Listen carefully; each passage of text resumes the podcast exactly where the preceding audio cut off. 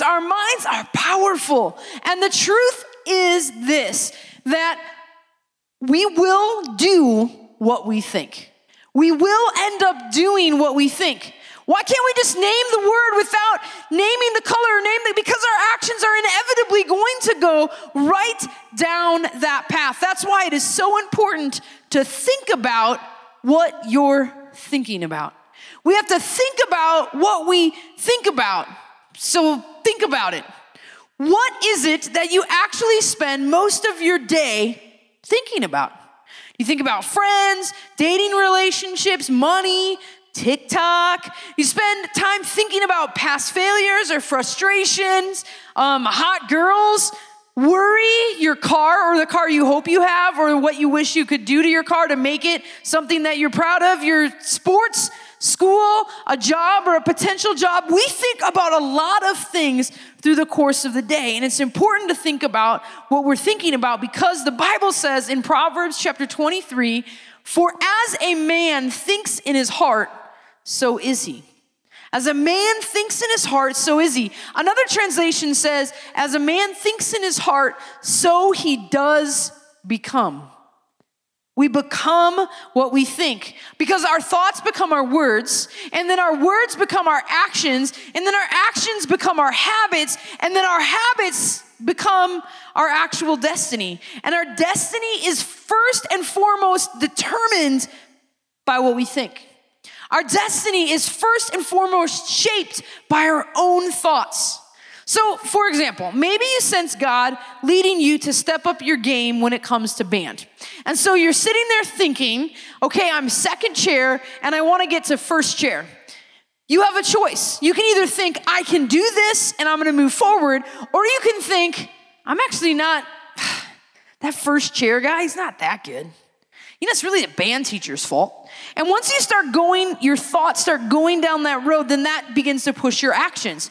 First chair guy's not that good. The band teacher just likes him better. Then all of a sudden you feel kind of justified sitting on the couch instead of practicing your instrument like crazy. And then weeks and months go by and you haven't actually done anything, and so you stay second chair and you never progress to first chair. And a whole year goes by and you're just the second chair guy. When you knew at the beginning of the year that if you practiced, you could step up your game and you could do it. But if you don't think about what you're thinking about, you'll end up thinking negative things, which will cause you to instead sit on the couch. And you can take that same principle and apply it to sports, to getting a job, to relationships with your friends, or improving things between you and your parents. Because many of the problems we encounter in life are actually rooted in our thinking patterns. And many times, the way we think can create the problems that we face in life. We actually create our own problems up in our own brains. And so sometimes a bad thing doesn't even really have to happen to us. We can just think a bad thing might happen to us. And then we get off track in our minds. And this whole concept isn't an accident. There's actually somebody who spends the entire day trying to figure out how he's gonna trip us up. He spends all of eternity trying to figure out how he's going to mess up our thoughts so that he'll mess up our words, so we'll mess up our actions, so he can mess up our destiny. And that thing is the devil, the enemy. And he roars around like a lion, the Bible says, trying to figure out a way to devour us. And he just starts right up here. He starts with our thought patterns, trying to just get us off track. Just because a thought occurs to us does not mean that we have to dwell on it.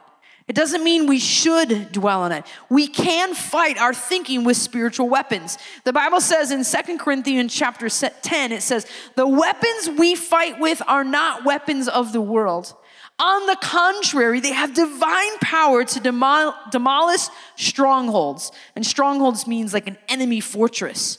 We can demolish arguments and every pretension or false accusation that seats itself up against the knowledge of God. And we can take captive every thought and make it obedient to Christ.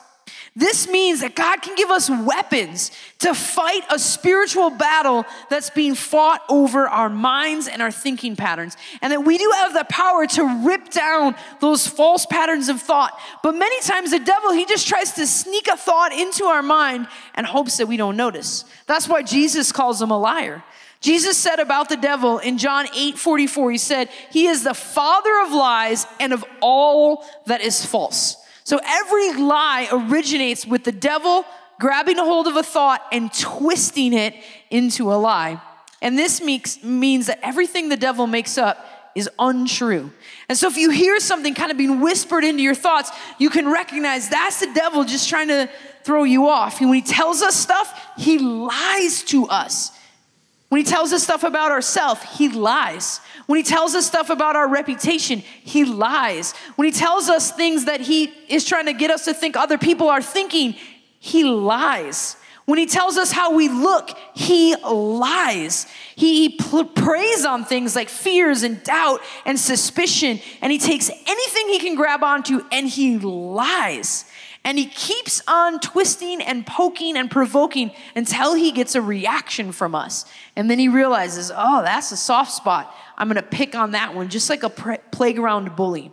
The devil will sneak into our minds, and he's subtle, and he's always at work with lies and fears and doubts. So I want you to imagine that this brain represents your brain your own minds. And this is what happens the devil will try to stab into your thoughts with fears and temptations. So all of a sudden, you may find yourself thinking out of the blue, I'm, man, my parents are broke.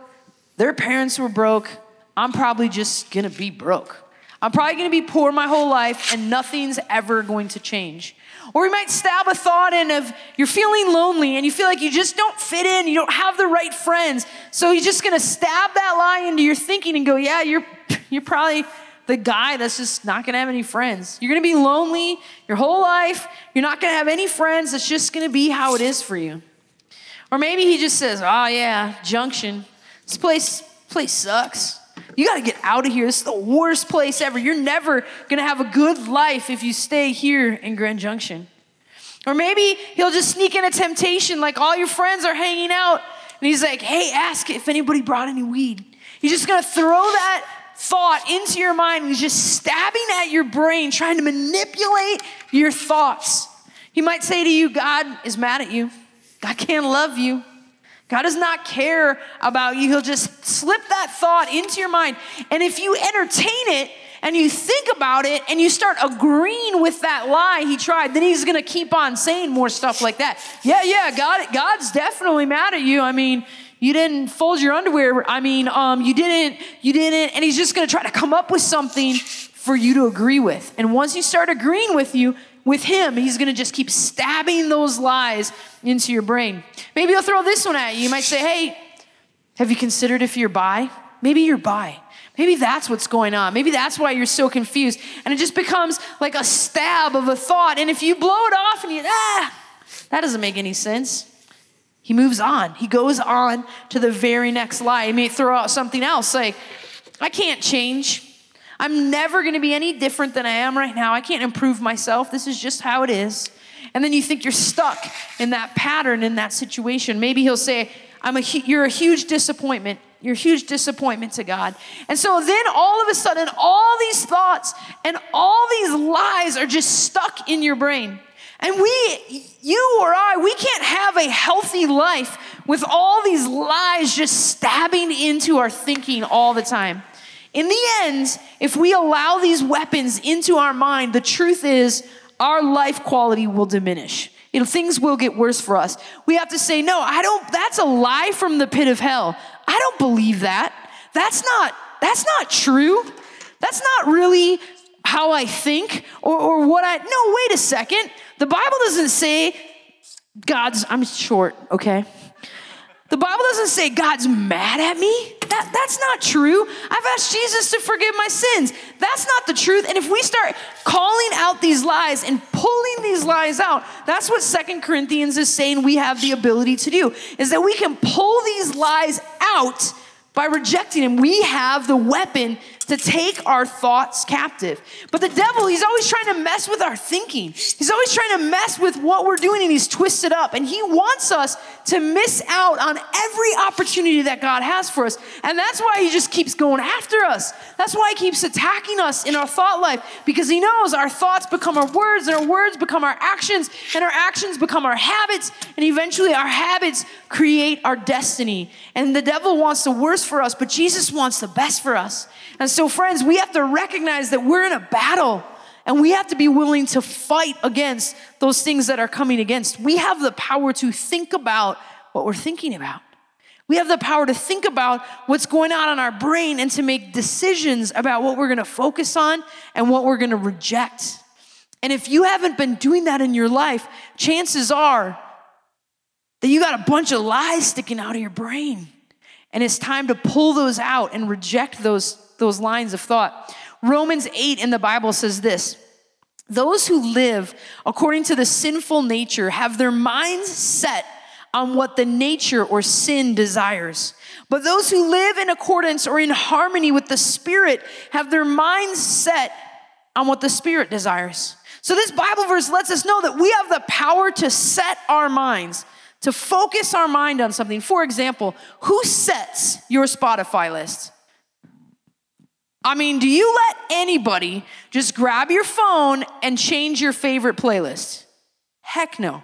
If someone came in, grabbed your phone, accessed your Spotify list, and put on a ridiculous, nasty, super twangy, old school blah, country music song, would you put that on repeat? No, not the good ones. There's there's some of you that like country music. I'm not talking about the ones that are likable. I'm talking about the worst possible. You would go, "Nah, I'm not going to replay that." I'm not going to play that over and over and over again. Why? You can just insert pop music, okay? Cheesy pop music. Okay, so if someone comes in and sets something on your Spotify and you don't like it, what are you going to do? Delete it. Get it off of there, right? You're not going to keep playing it. We have to have the same control over our thinking.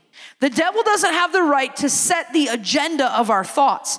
If he comes into your brain and he sets something into your thinking, into your brain, just like we demonstrated, you have the power to remove it and say, no, no, no, no. I'm not to think just because you sent put that on my Spotify list doesn't mean I'm to play it all day. Just because you put that thought in my mind doesn't mean I'm to think it all day. We can make this change. Now, just because a thought comes into our mind doesn't mean we have to let it stay there. Sometimes that thought is just hanging out in our minds, waiting to see if we'll recognize it as an enemy spy, waiting to see if we'll recognize it as a lie or if it can just hang out and we won't even notice it. And if it stays around long enough, most people end up believing the thought that they're having. They'll start to think that that thought was their thought to begin with instead of that that thought was a thought of the devil. And the truth is that bad stuff's gonna happen to us. Pastor Sean, will you come out? We just need to demonstrate bad stuff happening. This, Madeline, you, you can help. Okay, so Sean, uh, for us to help torture Madeline, we need to wear a pair, you need to wear this pair of goggles okay. and uh, put those earplugs in. Okay. That's fine. That's actually perfect. Okay. Perfect. So before you put this earplug in, when you're done, then put this on your head. There's handles right there. If you need help, Malin can help you. She's she's on your side. That's because it's a lie. Okay, put it on and try to get the turtleneck nice and down because you really, really. Okay, that I'd help you, but this is fun for me. Okay, good. Get the turtleneck snugged in. You feel snug? Okay. It's going great. All right, so Sean has the, the bug cage on his head. I don't know if he knows that's what it is, but he may remember it. All right, so in a moment, we are going to allow some bad things to happen to Sean, and those bad things are gonna come in the form of live crickets. And we're gonna go ahead and dump those onto Sean's head. And if you've never had live crickets on your head, you have to get shorter. Okay. To see. It's very important. Okay. Just stay there. Okay. So, live crickets might not seem that bad, but actually they bite and pinch. So, it's really uncomfortable. Yeah, it's the worst. Nope, you gotta just stay right there. Wait. Okay, so the crickets now are probably crawling in his beard. I did give him earplugs so they wouldn't crawl in his ear canals because that happened once and then it was bad. Um, so, anyways, they, they're pinching his ear, pinching his face. They're getting stuck in his hair. There's probably cricket poop in there too. I, we didn't sort it out, so we're not exactly sure. But I want you to imagine that life has dumped bad things on Sean, okay? That's the crickets. Madeline is life. She has dumped the bad things upon Sean's head. Now, let me point out this obvious that something bad has happened to Sean and he's suffering a little bit. And he has to make a choice. Is he going to allow all these bad things to keep on jumping around on his head?